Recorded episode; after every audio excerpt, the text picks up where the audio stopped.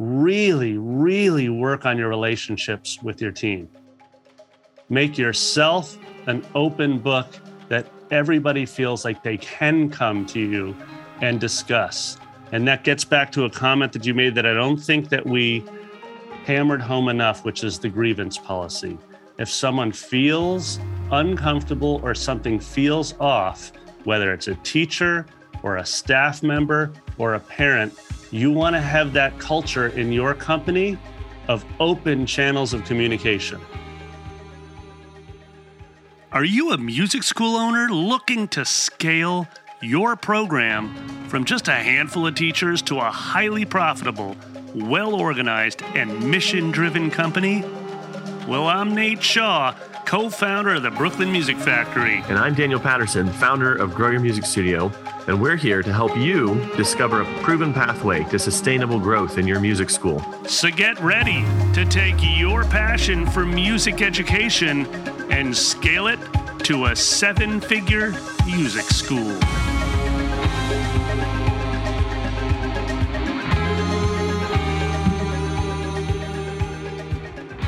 Hey, welcome back to the podcast. Today we are joined once again by Stephanie for our Ask an Attorney series. And today we're dealing with something a little bit more serious. And uh, we want to dive into how to protect a studio, um, how to protect the owners of the studio um, in delicate situations where accusations have come up um, around you know different topics. And I'm being a little delicate here um, because I think this is a, a weightier, more serious issue. And even right now, I can think of a studio where an accusation was made of inappropriate conduct. Um, uh, of a uh, of an employee of that studio. So we brought Stephanie on because we'd like to uh, just get your perspectives. So, Stephanie, love having you back on. Thanks again for joining us, as always.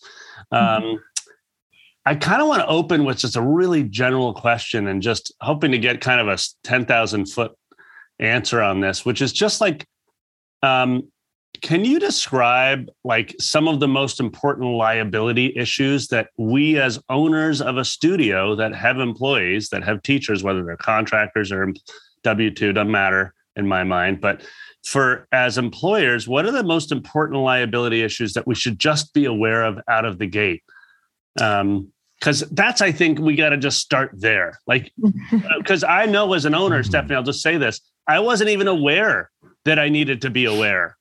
you know, 13 years ago, that that that there was even that I was liable for things. I was just a guy with a curriculum psyched to start helping students. So let's start there if we could.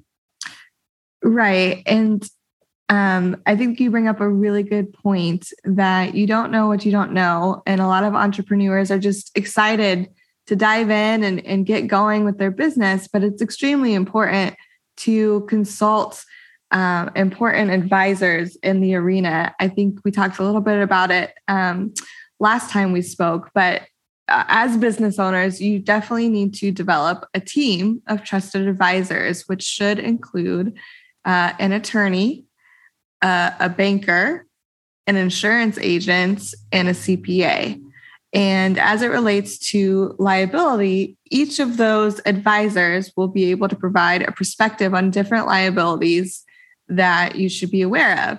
Um, specifically, when it comes to the topic at hand today, uh, the different liabilities include discrimination claims in terms of hiring, firing, promotions, uh, and then also harassment claims. And that can be harassment of employees by other employees, uh, customers by your employees, or harassment from an owner um, to an employee. And so those are kind of the bigger uh, bigger topics and bigger liabilities that you would want to consult your advisors with to protect yourself um, as much as you can against those liabilities.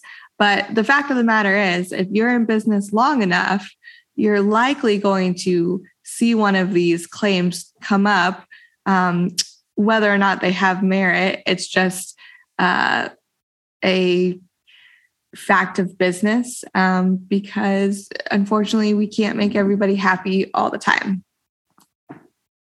you know, um, I'm gonna I'm gonna recap a couple things here, Stephanie, because that was there was just so much gold in that comment right there.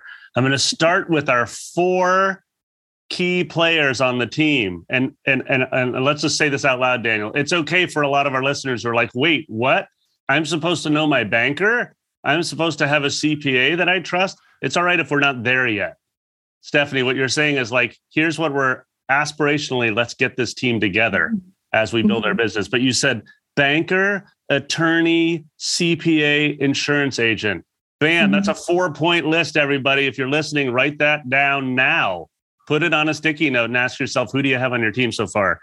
Now, I want to go, I want to, I want to talk now. We're focusing today on that attorney, the opportunity to have a trusted relationship with your attorney and how that can really benefit us as an owner to be able to have those conversations in advance of what you're describing, Stephanie, in advance of that situation where you're just like, wait, who do I turn to? Develop the Mhm. relationship with the attorney now so you can actually ask the questions before they even happen. So let, let's describe, can I recap the what I heard and tell me what I missed here? But the sort of um, different areas that you're talking about um, having these conversations with your attorneys. First of all, it's just around hiring, firing, and promoting employees within your small business. So Mhm. understanding that there actually is a system to um, hiring correctly, and there should there there's a system to legally protect us around firing correctly. Mhm. And Stephanie, to your comment before, um, it's so important. And Daniel and I have have done a couple of really, I think, really good episodes on on how to unhire someone, as we put it. But really, you do want to have a very clear system that is uh, maybe specific to your state, right? Around how to let someone go if it's not a good fit. Um, I- I- so actually, let's let's no. Then let me finish my recap, and then the second category you're saying is around essentially harassment, like it's like a or discrimination, that kind of thing, which is like um, it could be employee to employee. You could have two employees that have issues. It could be employer to employee. It could be me as an owner having an issue or doing something inappropriate with an employee. It could be um, an employee to an employer. It could be an employee acting inappropriately to me as an owner. So that's the third sort of um, relationship there we have to be mindful of. And then the final one you said is an employee to a customer. You could get a customer that complains about some some some inappropriate experience with one of your employees. Am I leaving anybody out there? Any of those relationships we have to be mindful of? Well, and there's one more, uh, which doesn't come up very often, but does come up every once in a while. And that's actually when a customer is harassing your employees. Yes. Okay. Good. And and we've had that actually at BMF before. We've had an issue. So that's that's a fascinating one. Um, let's focus for now on me as an owner, right? Just understanding how to sort of like I say, protect myself. I don't know what the right term is. Actually, just become aware of all the scenarios and how to put myself in the best situation to be able to address any one of them. Um, so maybe where do you want to start, Stephanie, in terms of just like because I always like the question of like Daniel and I always say like what can someone listening do right now beyond find that relationship with a, an attorney to begin to better understand the pieces they need to put in place to be protected or be um, uh, in the best position possible to handle a situation that that's uncomfortable. Right. So the one of the most important things, which can be difficult, particularly for small owners, is documentation, um, and is making sure that you have clear policies at the outset in terms of what your uh, harassment policy is. It's typically referred to as uh, anti-harassment. All your employees know. Uh, your your customers know, you know that this type of behavior is not tolerated at the business. Uh, and then in terms of um, complaints, you know, it's important that your employees know and you have a documented kind of grievance policy such that, you know, if you become aware of this behavior or you're uh, feel uncomfortable because of behavior of an empl- another employee or customer, like here's the complaint process that you should follow. And all of those items should be documented. Um, you know, at the start with when you're a small business you likely don't have an hr person. The owner is probably your human resources person. Um, so it can be easy to forget that it's important either to have another witness you know in the room or get permission to record the conversation or take notes and send a follow-up email. Something like you know we spoke today. This is what we spoke about Please let me know if I misunderstood anything that was said, um, because what you're doing is you're creating a paper trail in the event anything escalates and you do need to kind of go back and see what what happened. And it's more than just he said she said to a certain degree. Um, i mean obviously the notes are, are your perspective on what was said but um, it's better than you know trying to recall a conversation a year later without um, any documented reference. So that's one thing employ- employers can do right now. Let me ask a question about yeah. something you said there because you said you you want to have this document, you want to have this anti harassment policy um, to be known. Um, in working with studios over studio owners over the years, I've given advice, um, not around a legal thing. I've given advice around, hey, be careful what you, uh, how you introduce who your studio is mm-hmm. to your prospective clients. And I've even said things like, you know, don't put your policies right out front on your marketing website. Like, wait till they, they at least show they're interested in joining your studio before you start. How how would you recommend revealing like an anti-harassment policy to someone in the studio when that's something we really don't want parents thinking about when they're thinking about dropping their kids off right. at our studio you know so um, what what do you think would be the best way to introduce so something like that? In terms of um, an anti-harassment policy, typically that would be like in an employee handbook or at your place of business. Okay. You know, if if there are any state required or federal required notices like being an equal opportunity employer or that kind of thing that has to be posted at your place of business, um, that could be a good place to post the anti harassment uh, policy. And then if people have, you know, like um, a client handbook or a customer packet of information or something it might be a place to put put it in there like when they sign up and agree to um, sign enroll their child for classes you know if there's certain things that they have to agree to just having the anti-harassment policy in there um, because they also have to abide by that policy right that you don't want the um, parents or mm-hmm. the uh, customers i mean they're children um, but doesn't mean they can't i guess engage in certain behaviors that would um, fall under that. But you know, you want them to abide by your policies as well because that's protecting your employer your employees.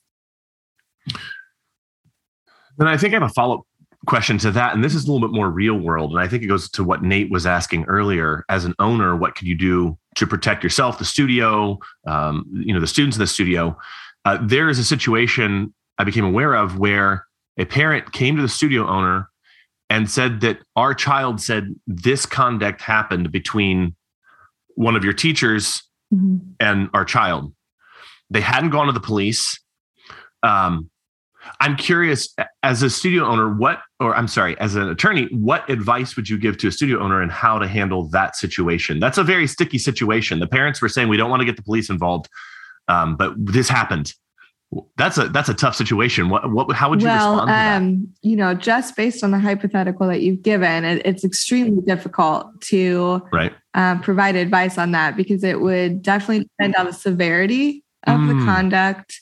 Um, you know, number mm. one mm. thing that that owner should do is call their attorney in that situation whenever there is wow. um, an allegation that inappropriate conduct occurred between uh, an employee and a client, particularly if the client is a minor, you need to get your attorney involved right away.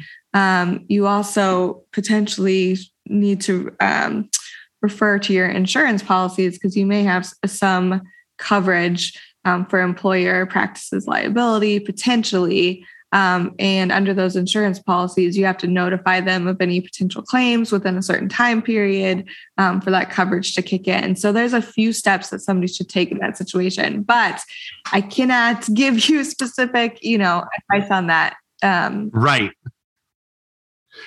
Then let me ask one other follow up question. Obviously, mm-hmm. those situations are very volatile.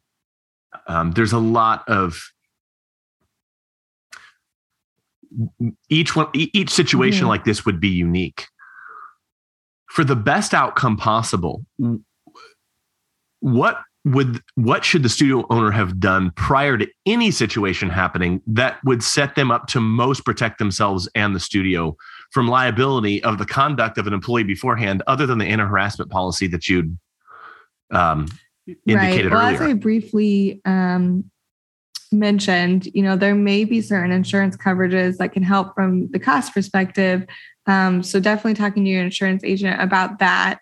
Um, but in terms of doing what you can to set yourself up in the best possible situation when it comes to um, the situation you just described is really having a good screening and hiring process to know who you are mm. uh, hiring and putting in the classroom with your students. Interesting. So, in other words, and then Nate, I want to bounce it over to you.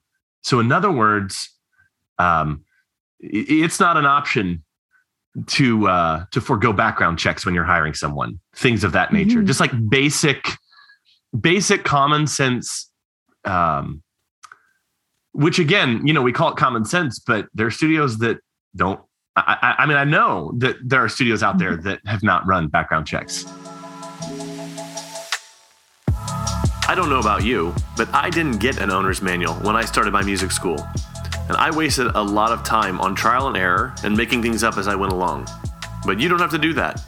Nate and I are building a library of resources and tools exclusively for fans of this podcast go to growyourmusicstudio.com slash 7fms and sign up to receive podcast updates, free resources, and even submit questions for us to answer on the podcast.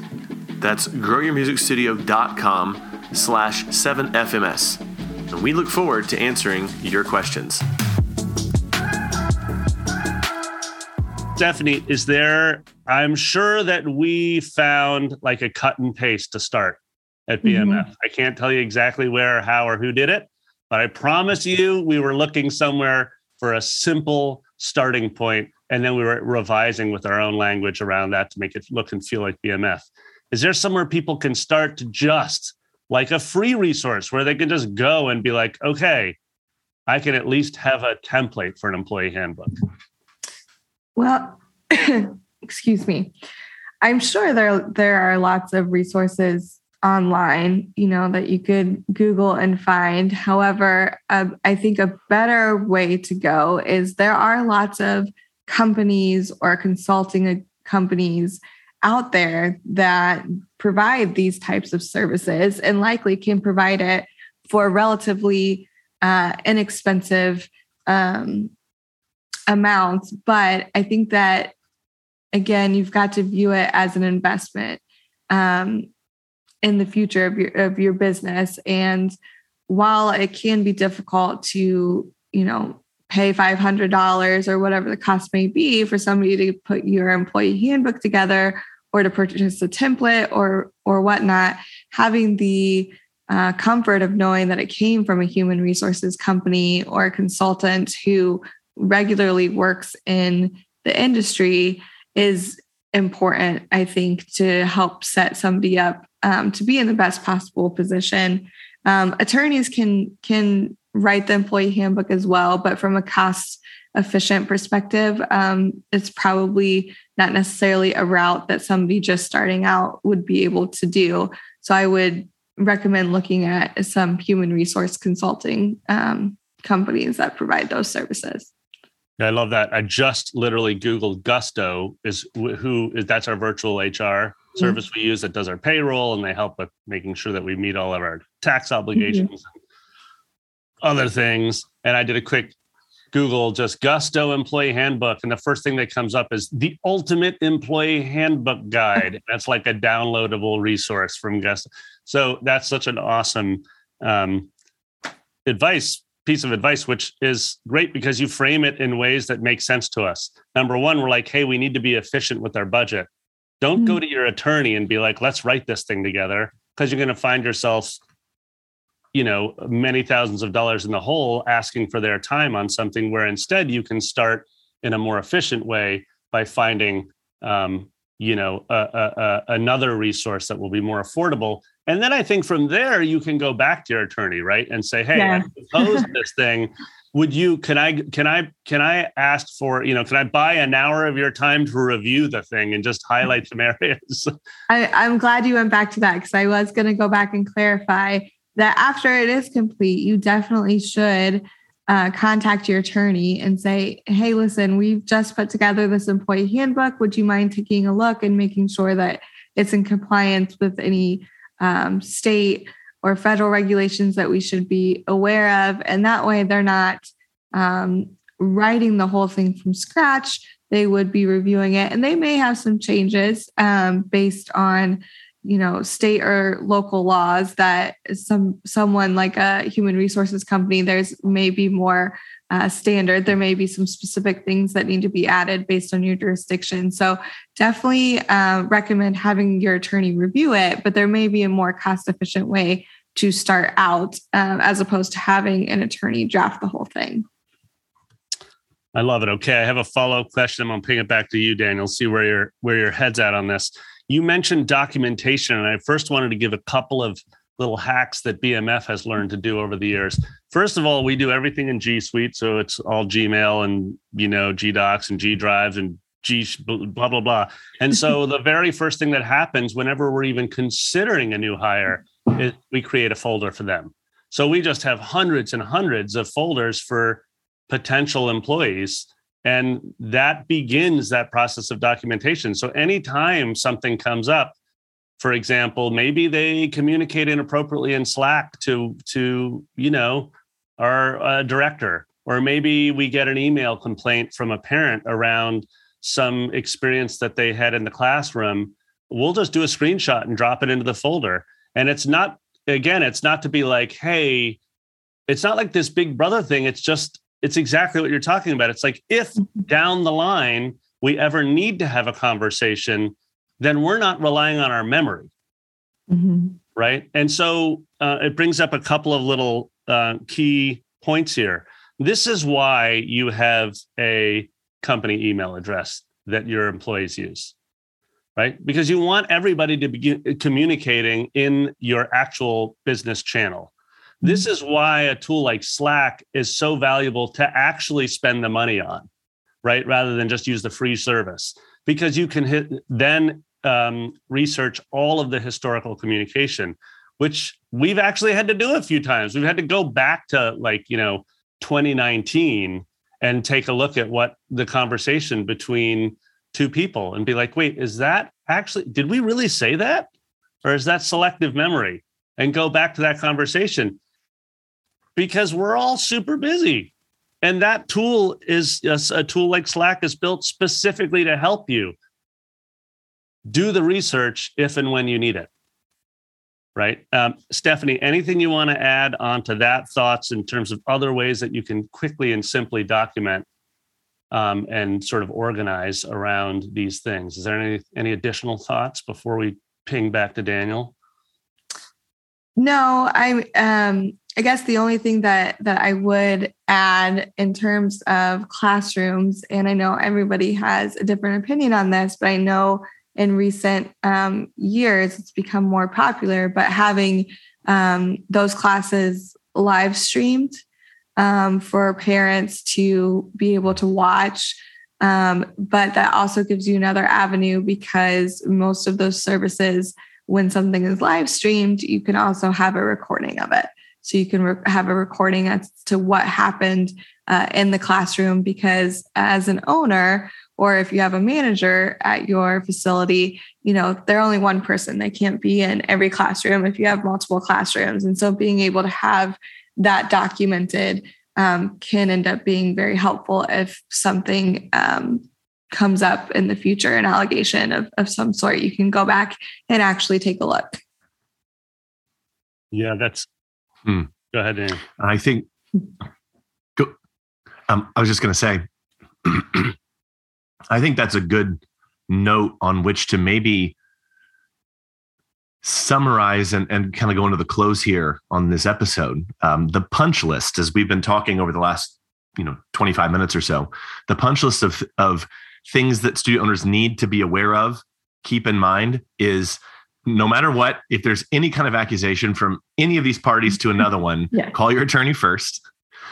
Um, make sure that you have some sort of written policy that you've run past your attorney um, on the record that you've given to all parties involved with your studio. Uh, document everything. If you're ever in a conversation that you think could have any potentially probative value in the future, you should be recording that and making sure all parties present know it's being recorded.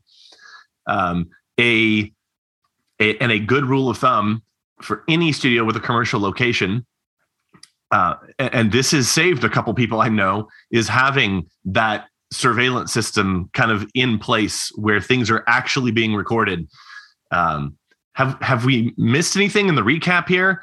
Um, was there anything else that we said from from uh, from the past you know half hour that that I'm forgetting?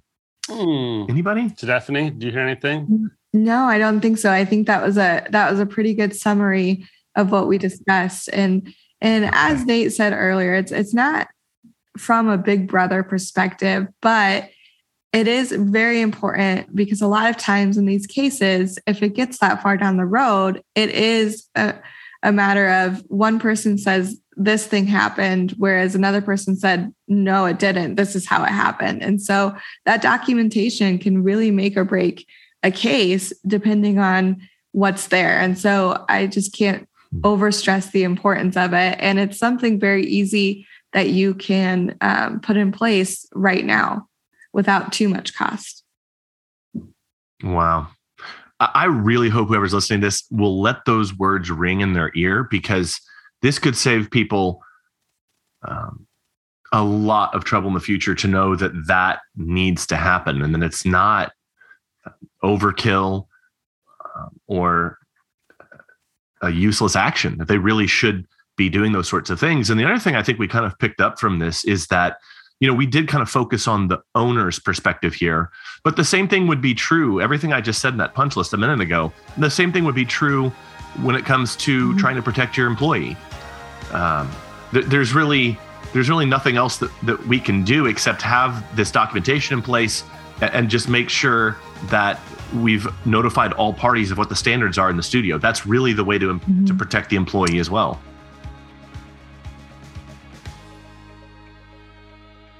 Hey, it's Nate again.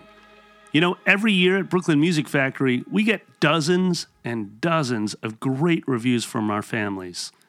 And you want to know how? Because we ask them.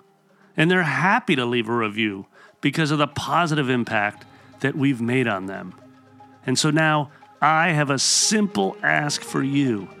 If this podcast, the 7FMS podcast, was helpful to you, would you mind leaving a review for Daniel and I? And please share the podcast with another music school owner that you think might benefit.